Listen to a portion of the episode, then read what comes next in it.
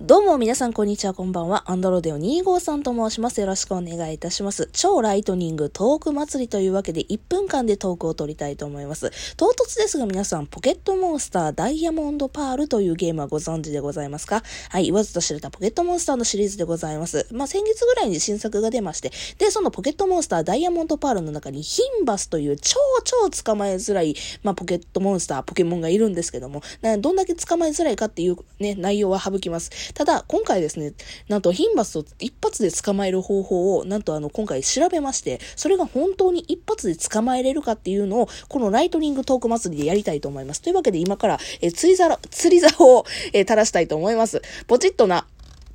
はい。ポケモンを釣り上げた。トゥルルントゥルルントゥルルントゥルルントゥルルン。